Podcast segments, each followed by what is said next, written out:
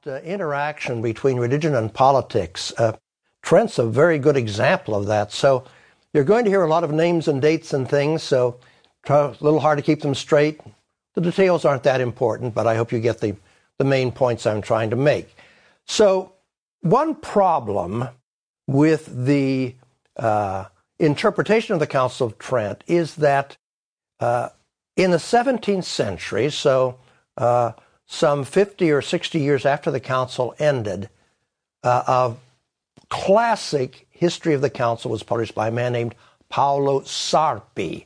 Paolo Sarpi, Paul Sarpi, a Venetian, who interpreted the council as a papal conspiracy to prevent the reform of the church. Some decades later, a Jesuit, Sforza Pallavicino, published a refutation. So those two kind of classic studies Maybe I should say maybe muddied the waters of how the council should be interpreted, and you had these sort of these two extremes: uh, uh, Sforza Pallavicino, defense of the papacy and defense of the council, and Sarpi, on the other hand, saying it was a it was a mess, it was a scandal, really, and a papal conspiracy.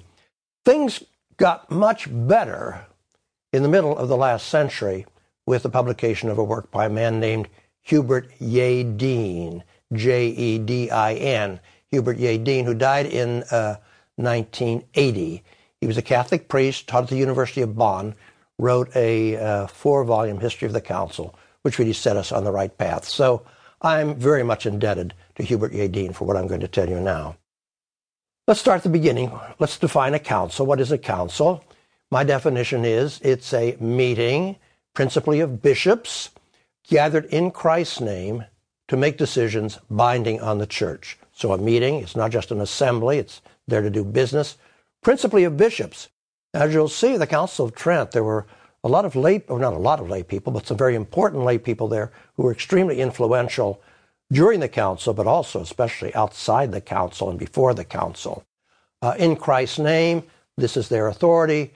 Uh, whenever two or three are gathered in my name, there I am in the midst. So here you have all these bishops, so they They're empowered by the Holy Spirit, they believe, and uh, in Christ's name, uh, to make decisions binding on the church. That is to say, it's kind of a final court of appeal, and binding on the church, either the local church or the whole church. Uh, and it's sort of like the Supreme Court, if you will, from which no appeal. At least that's, that's the tradition. There uh, have been two classic types of councils. One, local councils, and there have been hundreds upon hundreds of those, and those decisions were binding on local churches. Then the Catholic Church recognizes twenty-one so-called ecumenical councils, that is to say, worldwide councils or church-wide councils that make decisions binding on the whole church. And in that list of twenty-one, Trent is number nineteen. The next council after Trent was the middle of the nineteenth century, or towards the end of the nineteenth century, eighteen sixty-nine seventy, the First Vatican Council, and then the last was the Second Vatican Council in the middle of the twentieth century. So that's where Trent fits in this lineup.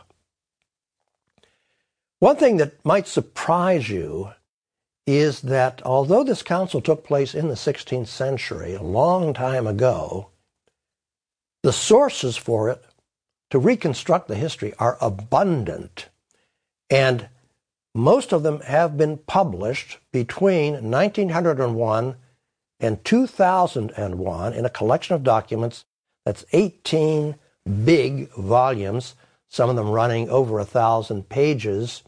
One of them, for instance, consists only in financial records.